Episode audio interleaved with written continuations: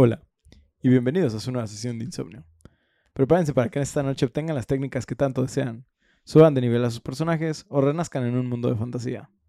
Mi nombre es Oscar, alias el Remanet, y como cada semana me encuentro aquí sentado con mis queridos amantes de la animación del sol naciente, Paco y Ostara, con la participación del personaje de fondo David. Soy el prop ahora del programa. Quédense con nosotros para llenar sus horas de desvelo o simplemente ser su ruido blanco mientras intentan terminarse una serie de más de tres temporadas en una sola noche.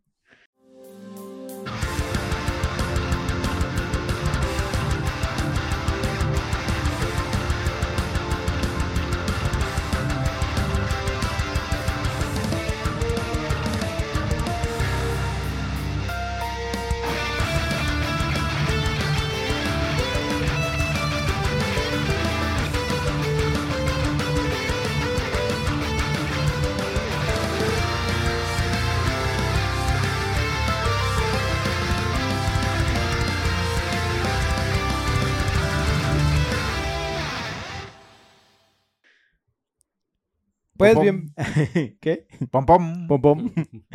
Bienvenidos, queridos debufados, a su jueves de insomnio, su jueves de anime, donde traemos el contenido más onichan de la internet. ¿Cuánto cobramos? ¿Cuánto co- vamos a cobrar por cada Onichan que digamos, güey? No, güey, sí deberíamos, Un dólar en una jarra. teníamos- deberíamos tener un jarrón, pero me da miedo lo que pueden hacer con él, así que Ah. así lo dejamos. Un- Llegas a la mañana y tiene una muñeca güey. Oh, no, otra vez no, eso es Tolfo.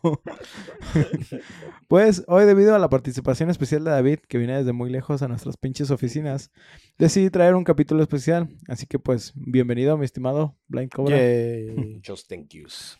Listo para hacer más música aquí. Ahora, antes que nada, ya has participado en el podcast del lado de los videojuegos, pero en anime no. Sí. Yep. Para empezar, yo sé que te has aventado una que otra serie, pero no es tu fuerte, ¿verdad? Nah, soy súper casual. güey. Sí me acuerdo que te presté los de los de Naruto, te Ah, los en la terminaste secundaria, en la sí, secundaria. Ah, Este, Pues, pero fuera sí. de eso, no sé, ¿qué, qué tantos animes podrías nombrar que te acuerdas? Pues no, de los recientes solo Bochi de Rocky. Bochi de Rock. ¿ok? Oh, y Y así clásicos Oro. que digas que, Pues de culto, pero más películas que. ok, va, que va. Con Bochi dentro. Que ya fuera mencionó eso de Bochi, pero yo creí que se refería a Boji. Ah, no, no, no, Bochi, Bochi de Rock. Ah, ah, yo me quedé igual. Pues, Estamos igual de tontos. muchachos, no les dije el anime de esta semana porque lo hice de manera sorpresiva, así que pues ahí les va. Ahí le mao. Ahí les va. Ahora, antes que nada, no se emocionen mucho. Ya sé que en cuanto diga la palabra van a decir, no mames a huevo. Y van a querer, Ah, no mames, a huevo. y van a querer cantar I want to stay in your room a todo pulmón. Pero, aunque va acorde al tema, no es ese anime. Oh, ok. El género cyberpunk se originó en la década de 1900. ¡Oh! ¡Ah, no mames a Ah, no huevo! mames, a huevo. Era bueno stay in your house. no I wanna stay in your house. Ay, Sí, en tu eh, cuarto eh, sonó eh, más. eh, Ay, quiero que en tu cuarto, chiquita. Oni-chan. Oniche. Dime Onichan. Pues el género cyberpunk se originó en la década de 1980 y tiene sus raíces en la literatura de la ciencia ficción. Se caracteriza por un entorno futurista, típicamente una sociedad distópica, donde la tecnología avanzada coexiste con un orden social decadente u opresivo. Cualquier parecido con la realidad. Es mera Güey, esa es una de las cosas que te hace reflexionar el cyberpunk, o sea, de, de qué tan jodidos estamos ahorita. El género... Ya vivimos una distopia. Solo nos faltan los upgrades. ya, Sí, güey. no. Yo, yo sí me cambiaría las rodillas, güey. Y, Ah, y las manos, güey. Porque me caga que me tiemblen las manos, dices, güey. Me pero cambiaría la espalda. es amputarte el brazo, güey. Sí, jalo. Pues jalo, güey. De todos modos me duele. Esos vatos enfermos. Todo me duele. Ah, ah, ah, el género a menudo explora temas como el impacto de la tecnología en la sociedad, la difuminación de los límites entre humanos y máquinas y la dinámica del poder entre individuos e instituciones. Es parte de otros géneros que fueron saliendo con el paso del tiempo en la ciencia ficción como el, ese no lo conocía yo, el diesel punk, Ah, sí. el Que está todo biopunk, contaminado a la verga. Ajá. Sí. Sí. sí. Biopunk, ok. el biopunk, el solar punk, Oh. Ah, ese sí lo vi en, en Rick and Morty. el retrofuturismo, sí, Ah, que sí. es, es, Retrofuturo. Es es como Fallout. es como Fallout o es como Star Wars. Ándale. Sí, es- Ok. Es futuro con tecnología analógica. ¿Es Days of Future. Past, ¿te Simón, ubicas? Ajá. Ah, de- sí, sí. ah, como eso, De- es como eso. De hecho, Arre. o sea, volver al Ah, futuro ok. sería como retrofuturista también. Ujú. ¿Sí? Con el DeLorean. Y, y, y el postapocalismo, que literal nada más es que todo se fue a la mierda. Es- ese sí es Fallout full. Ajá. Ahora, el término de cyberpunk fue acuñado por el escritor Bruce Bertke en su cuento de 1980 titulado Cyberpunk. Sin embargo, el género realmente ganó prominencia con el lanzamiento de varias obras influyentes. Uno de los primeros y más icónicos ejemplos es la novela de Neuromancer de 1984 de William Gibson, que a menudo se considera como una obra fundamental del cyberpunk. Neuromancer introdujo a los lectores a un mundo de dominio corporativo, piratas informáticos, inteligencia artificial y realidad virtual. Y si se ponen a analizar literal, todo eso suena a Edge Runners, ¿sí? O, o el Sí. universo de Cyberpunk 2077. Otros autores notables de Cyberpunk incluyen a Bruce Stirling, Rudy Rooker y Neil Stephenson, que la novela de Sterling, She's Matrix, así literal, SCH, is Matrix, de 1985 y Huerta Teatrology de Rocker en 1982 al 2000, expandieron aún más el universo cyberpunk con sus narraciones imaginativas y estimulantes. Snow Crash de Stephenson en 1992 mezcló cyberpunk con elementos en realidad virtual y lingüística, lo que contribuyó a la evolución de este género. Está lloviendo, ¿verdad? Va. Dije, ¿qué es ese ruido? Eso no, eso, eso no es mi... Eso no es la estática Pero Yo normal. estaba revisando a ver si se veía ya, güey. y yo, no ahí, qué pedo. La influencia de Cyberpunk se extendió más allá de la literatura y penetró en otras formas de medios, particularmente en el cine y en los videojuegos. La película de 1982, Blade Runner, ri- dirigida por Ridley Scott y basada en la novela de Philip K. Dick, sueña, eh, la novela se llamaba Sueñan los androides con ovejas eléctricas. Ajá. Holy shit. Ajá. A menudo esta película se considera cyberpunk Oh. fundamental, ¿sí? Su paisaje urbano, oscuro e iluminado con luces de neón y la exploración de temas como la identidad y la inteligencia artificial se convirtieron en elementos definitorios de este género. Ahora también, el género cyberpunk continuó floreciendo en la década de 1990 y más allá, con películas notables como la trilogía de Matrix y Ghost in the Shell, que popularizó aún más la estética y los temas cyberpunk. Pensé que íbamos a hablar de Ghost in the Shell, entonces Mm, no, No, ¿verdad? no vamos a Ah, hablar de ok. Ghost in the Shell. entonces, entonces, espera, espera, me viene a la mente. eh, aguanta, aguanta, ¿cómo se llama esto? Akira. Hijo de puta madre. ¡A También otros videojuegos como Deus Ex del 2000, Sy- System Shock en 1994 y obviamente Cyberpunk 2077 eh, también han adoptado el género, ofreciendo experiencias interactivas dentro de los mundos de Cyberpunk. Ah, ah, ah, perdón, me moví. La serie de manga, ahora sí, la serie de manga Akira fue creada por Katsuhiro Otomo. Se serializó en Japón entre 1982 y 1990. Otomo escribió, escribió e ilustró la serie, mostrando su excepcional talento como narrador y artista. Antes de Akira, Otomo ya, había establecido con ya se había establecido con un exitoso este, estilo de arte, de arte y ser un exitoso manga.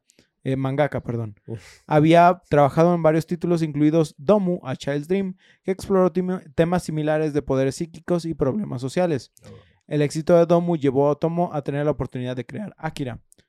Curiosamente, Akira comenzó originalmente como una serie de manga después del deceso de Otomo para el deseo de Otomo para contar una historia. Sí, ya sé, ya sé, así como de que ¿Cómo le hizo, güey? ¿Cómo le hizo? Pues, pues es- bien Cyberpunk, güey. Ese sí No. fue un badía. Pasó así, pasó su, su conciencia a otra, a, a una IA, güey. Hay una película que lo explica, güey.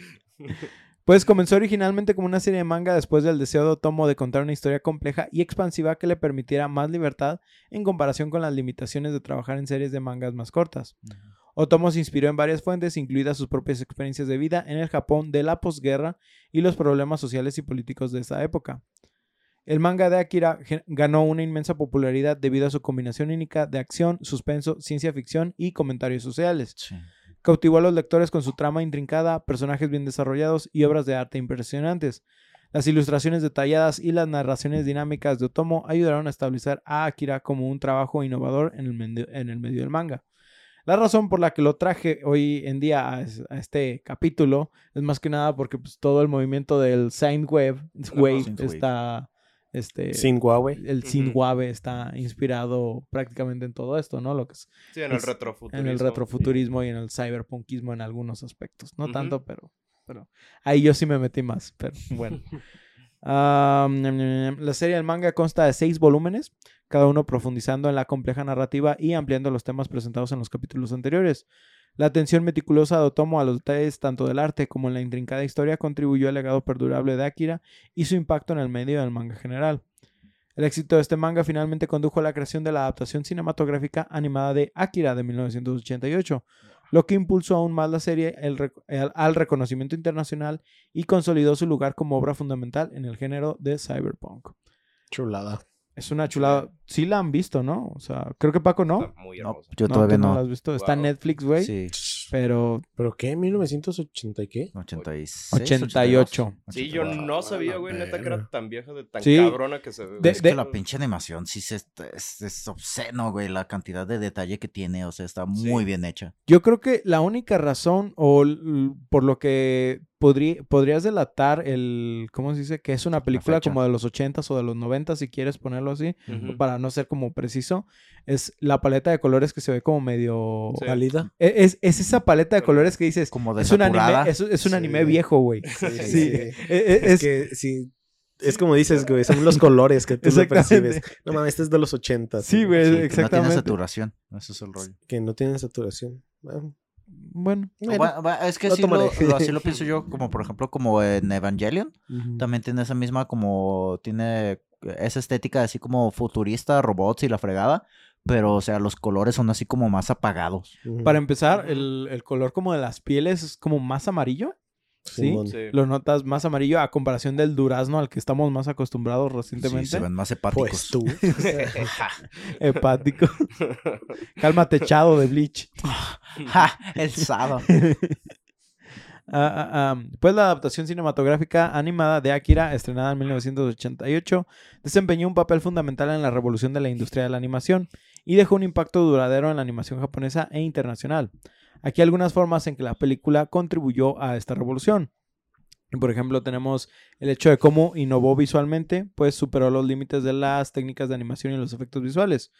La película incorpora animaciones dibujadas a mano altamente detalladas e intrincadas, Sí, como- jun- junto con el uso innovador de imágenes generadas por computadora. La combinación de técnicas de animación tradicionales y digitales creó una experiencia inmersiva visualmente impresionante que no se había visto antes en películas animadas.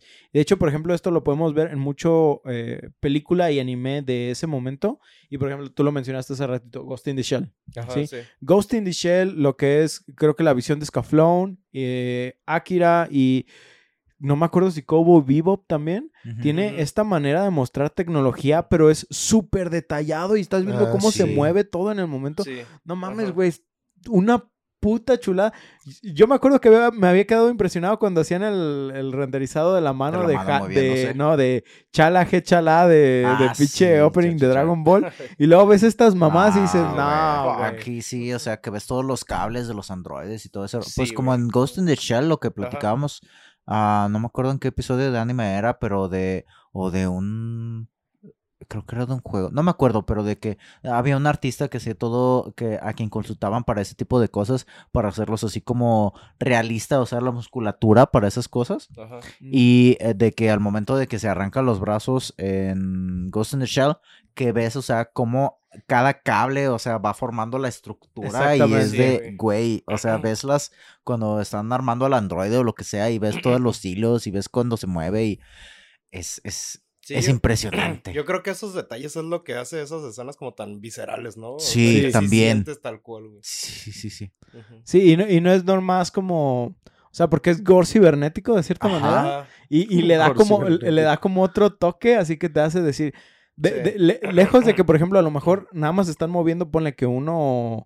Un, un cable o dos cables, o a lo mejor hasta cinco cables, pero tú estás viendo y lo ves de una manera, se ve súper fluida, güey. No, es- no es como que lo ves en otros animes que a veces hasta dices, güey, parecen diapositivas. No, la verdad es que está frame por frame dibujado manualmente de una manera que es impresionante. E incluso pueden encontrar este ahí drafts de cómo se hacía, se, se hizo la animación de, de esta película. Y por ejemplo, hay una escena específicamente más al final donde este Akira está como transformándose. No manches, la escena en cómo se mueven los huesos y todo Mm. es impresionante. Cómo se llena todo de venas, no mames. Es, es- Ah, pues de hecho, de ese es una referencia del que en el Kino Fighter hicieron un personaje que hace esa Mm. mamada. Ah, El Simón. Cano de 1999, que su brazo se hace como esa masa Esa entre malformación, tecnología ajá. y carne.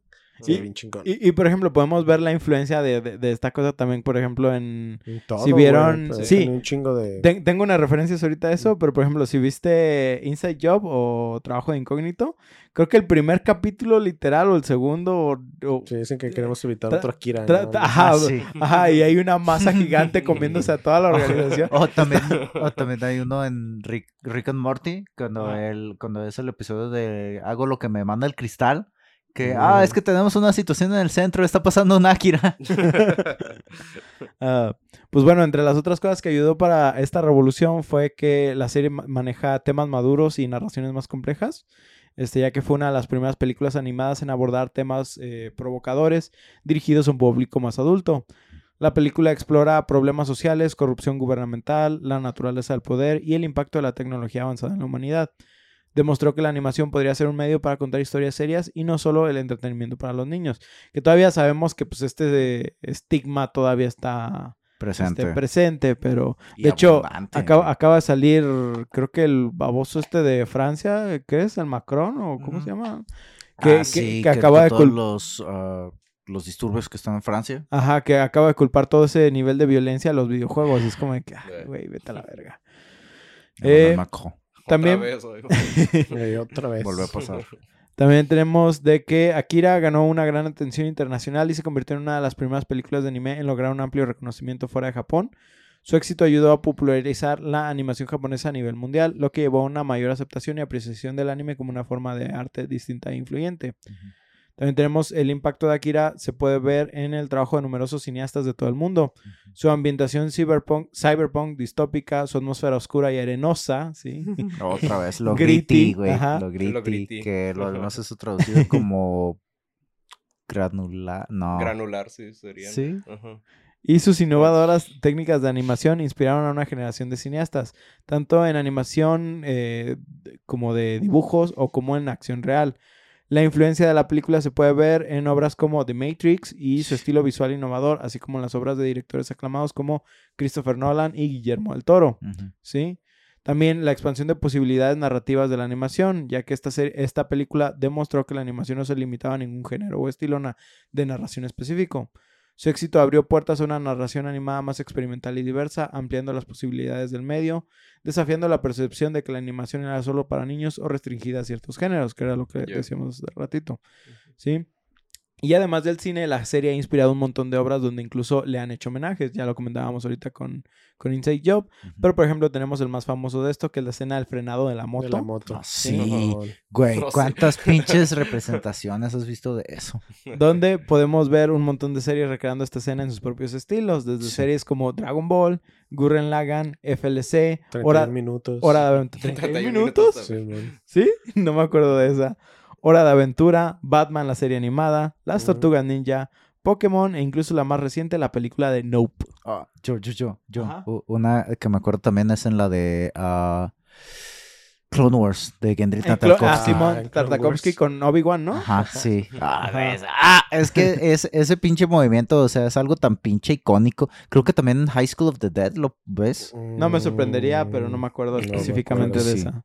Big Dick Energy. Sí, es simplemente, o sea, es un drift, o sea, el frenarte con las dos llantas, o sea, de lado y derrapar y, o sea, ¡ah! simplemente te- le habla a la parte reptil de tu cerebro, güey. La trama de la película de Akira gira en torno a un futuro distópico ambientado en Neo Tokio, porque así se tenía que Sí, llamar el nuevo Tokio. Pues es como Neo Yokio, güey, pero diferente. Ay, no mames, Este sí esa, es puta- bueno. esa pinche serie ni la quise ver. Nadie, güey. En Evangelion también era Neo Tokio, ¿no? No, Eh, es Tokio era 3. Tokio, ajá. Ah, sí. Tokio 2 y Tokio 3, porque pues primer impacto valió verga. verga. Tokio-. Y abajo era Tokyo Junior, güey. Toquito. y, y había un Tokio Hotel. ¡Ay! Lo Pues- logré otra vez. El mago lo ha hecho de nuevo. Pues Neo Tokio es una ciudad reconstruida después de un evento catastrófico cono- conocido como el incidente Akira.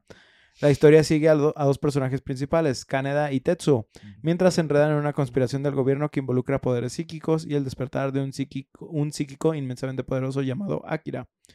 Eh, prácticamente, si tuviera que eh, Resumirlo. como comentarlo, es este MK Ultra, pero se le salió de las manos. ok, ok. ¿Sí?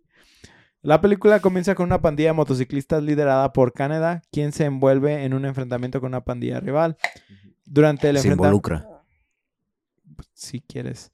Durante el enfrentamiento, Tetsuo, el mejor amigo de Canada, se encuentra con un niño misterioso con habilidades psíquicas. Tetsuo se involucra en, Mob. en un, exp- sí, Mop, mop, en un mop. experimento del gobierno que busca aprovechar estos poderes y desbloquear los secretos de Akira, un ser que causó la destrucción de Tokio hace años. Por eso les digo que literal es el proyecto de Mecha Ultra. A medida que las habilidades psíquicas latentes de Tetsuo despiertan y se intensifican, se vuelve cada vez más inestable y peligroso. ¡Apágalo, Otto! Eh. ¡Apágalo! se embarca en un camino destructivo causando estragos en Neo Tokio y amenazando la estabilidad de la ciudad. Kaneda, junto con un grupo de resistencia y otros personajes, intentan detener a Tetsuo y descubrir la verdad detrás de las acciones del gobierno. A lo largo de la película se exploran temas de poder, corrupción y el potencial de la evolución humana. La narración profundiza en las luchas psicológicas de los personajes, particularmente en Tetsuo, mientras lucha con sus nuevos poderes y las abrumadoras consecuencias que traen consigo. Es que es parte de lo de los pinches traumas que te debe de traer, o sea, traer Sí. poderes nuevos. O sea, es eh, como, como te lo representan en Bioshock, cuando agarras algún plasmid nuevo. No manches, así ciertas cosas se deben de sentir. La historia también aborda problemas sociales, disparidades de clase y la naturaleza destructiva de la ambición desenfrenada. Sin revelar demasi- demasiado, la película concluye con una mezcla de acción explosiva e introspección y se acaba así. Ahí ya se acabó. Sí, es. Introspección filosófica, explorando temas de trascendencia y el potencial al cambio, eh, de cambio frente a una adversidad abrumadora. La adaptación de esta serie de Akira condensa y modifica ciertos elementos de las series de manga original creados por Otomo. Si bien la trama central y los temas permanecen intactos, existen diferencias notables entre la película y el manga. Aquí hay algunas distinciones este, clave, pues. Ob- obviamente eh, hay que aclarar que la película toma como referencia solo los primeros dos tomos. Sí. Ah, ok, ya. Y son seis. No Entonces, manches. Sí, Ok. hay- Uh, no sabía. sí, sí está comprimida. O sea, sí tiene un final similar a como terminó la obra, pero sí está muy comprimida porque no estás viendo el desarrollo de los demás lo personajes. demás. Ujú. Sí, es, entonces ese es uno de, lo- de los enfoques Mm. raros. Luego, pues el enfoque de los personajes. La película pone un mayor énfasis en los personajes de Kaneda y Tetsuo, que son los dos protagonistas principales. Su relación, sus luchas personales ocupan un lugar en- central en la película, mientras que algunos de los personajes secundarios reciben menos atención o tienen roles alterados en comparación con sus contrapartes del manga. También el estilo artístico y los diseños de personaje en el manga y la película difieren. A pesar de que la película es como muy revolucionaria en técnicas de animación y cómo se ve eh, específicamente toda la ciudad, porque sí está, o sea, literal, tú lo ves y, por ejemplo, con- lo- si lo quieres comparar como con Blade Runner, por ejemplo, si dices, Sí. o sea, sí es una representación muy, muy buena de lo que es un universo cyberpunk. Pero si tú ves, por ejemplo, el manga, estás comparando, por ejemplo, por poner un, por tratar de comparar el nivel de arte que tiene este Otomo, es tan detallado como si lo pudieras com- comparar con el güey de Berserk, este Miura. Mm. Sí. Entonces eh, estás comparando algo a nivel arquitectónico también muy cabrón, que pues en, en la película Sí, pues dicen hay que no hay que meterle tanto porque pues obviamente a lo mejor el plano, ajá, el plano va a durar seis segundos, sí, y no vale la pena como que enfoquen por ejemplo tanto los edificios y cosas así, a pesar de que sí eh, sí demuestran que pueden hacerlo de manera muy buena, sí.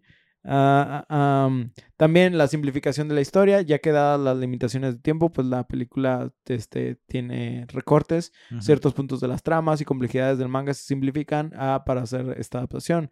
Algunas tramas secundarias y la historia de fondo de los personajes se condensan o se eliminan de plano, lo que queda como resultado una narrativa más enfocada y simplificada. Y pues les decía que el final también, o sea, aunque son muy parecidos, sí hay como una pequeña Diferencias. variación por cómo llegaron. O sea, pues obviamente hubo personajes en el manga que tuvieron más interacciones y se siente más satisfactorio llegar al final en, en- en el manga que en la película. Sin embargo, no por eso es, es una mala adaptación. No, pues, Vale la pena señalar que a pesar de estas diferencias, la adaptación cinematográfica de Akira aún captura la esencia del manga original y conserva muchos de sus temas centrales y momentos icónicos. La película se considera un trabajo muy aclamado e influyente por derecho propio que muestra una animación impresion- impresionante, secuencias de acción intensa y una narrativa que invita mucho a la reflexión. Este, pues Paco nos decía que no la ha visto, pero por ejemplo, Star, ¿a, a- a qué edad viste esta película o te acuerdas cuando la viste? ¿Cómo la vi, güey? yo la vi, yo, yo sí tengo que decir, no la vi hace tanto, yo la vi como...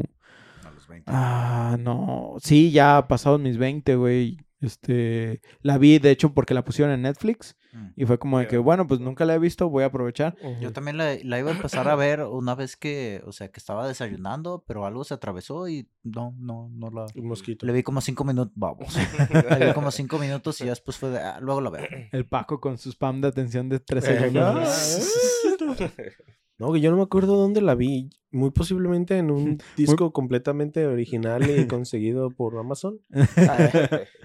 Nada que ver con algo que se que llame ver. Cuevana. Este, No, porque no estaba entonces, güey. Neta, yo la vi Uh. hace un chingo. Yo creo que al mismo tiempo que vi las de las de Ghibli, las de ¿cómo se llaman? la del Castillo Vagabundo. Sí, todas esas, güey. Totoro. Pero de seguro es que la vi bien piratón. ¿Tú, tú, David, ¿qué onda? Yo la vi en YouTube antes, antes de la. huevo, antes de la purga. Pa- Sí, güey. Parte veintitantos de... Antes de la ¿Ya cuántos purga. van, güey? audio latino. Eh, Pero sí, la vi. Tenía como unos 23 años y de todos modos ya estaba, pues, grande. O sea, Ajá. ya había, pues, leído bastante filosofía. De modos sí te pega el fuck. Sí, no, es que-. La, la, la verdad, la manera en la que manejan los temas sí es así como de que, verga, güey. Es que, literal es como ver el final de Evangelion y está así como de que, Pero explicado. ¿qué chingados acaba de pasar, güey?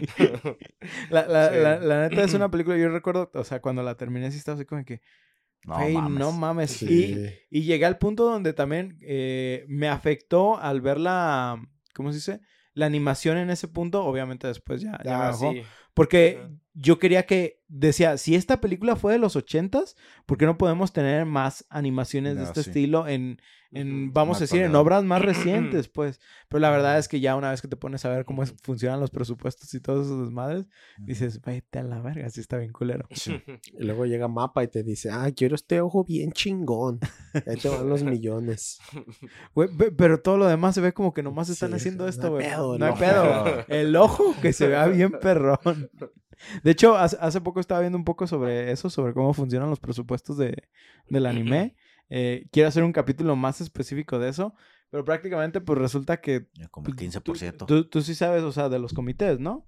Ostara. Comités ¿no? de animación. Haz de cuenta que literal to- son? todo ¿Qué? se maneja por, por comités de animación. ¿Como por sindicato o...? Ah, haz de cuenta que literal se hace un, un grupo de, de empresas que dicen Simón. queremos financiar tal anime Ok. y entonces le dicen tú por ejemplo Mm. Bandai Namco tú te vas a encargar de, de muñecos sí tú Sony te vas a encargar de distribuir por Mm. ejemplo la música entonces son los que les dan los openings y, y todo eso desmadre no los que animan el opening los que Sí, dan las sí, canciones para los openings. Este o los que consiguen a los artistas por ejemplo. y luego ya después dicen, este, eh, ¿quién va a ser el encargado de la animación? Es muy raro que un estudio de animación diga, yo quiero hacer esa madre, ¿sí? Por lo general, este, lanzan como... Todos se hacen pendejos, se quedan.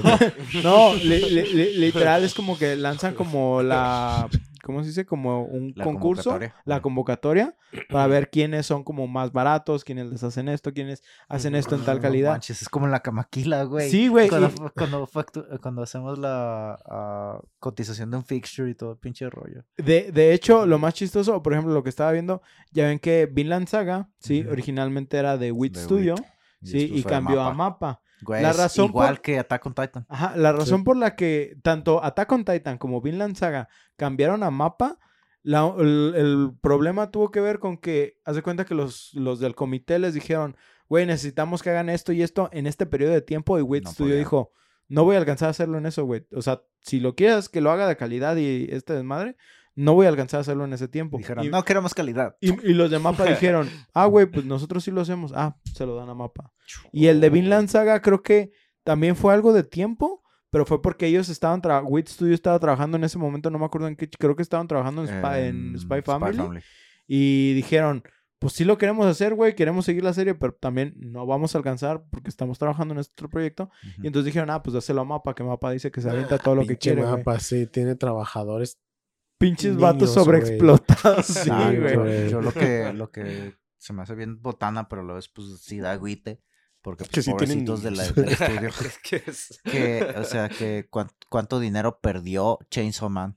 Ah, pero espérate, ahí te va. Lo, lo peor de todo esto es que haz de cuenta que de todo el presupuesto que se hace del comité. ¿sí? Voy a decirte nada más una cifra, pero sí es de las más bajas. El 15% es lo que va para el estudio de animación.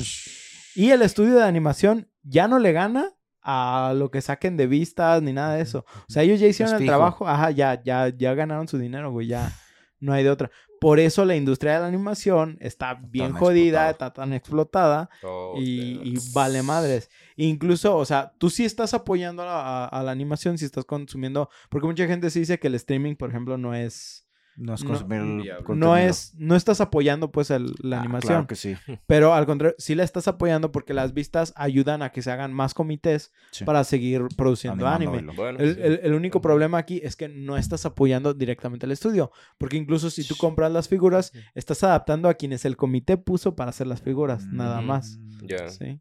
Ese es el rollo de Pinche cómo comité funciona. puto. Aplica bien para los para Sí. artistas de música también igual. Sí. Y, y de hecho el pedo es que muchas veces, por ejemplo, en casos como Evangelion, Evangelion, Evangelio. este, que fueron los que popularizaron ese sistema, eh, también, por ejemplo, varias marcas, voy a decir nomás por, por decir Starbucks, por ejemplo, dijo, porque ya ven que salen de la nada como, como eso. marcas así, y que dices, ah, eso es como un anuncio, ¿no? Ujú. Pues es prácticamente porque agarraron marcas para financiarles todo y al final de cuentas no les pagaron tanto al estudio porque lo financió otro- otra persona. Mm, Sí, es, un desmadre bien culero, pero pues... De sí hecho, a esa madre le dicen creo que la maldición de Evangelion o la maldición de no sé qué chingados. Pero bueno, este... No sé si quieran agregar algo más de Akira. de algo que quieran comentar. No sé qué tanto haya influenciado, por ejemplo, en tu música o...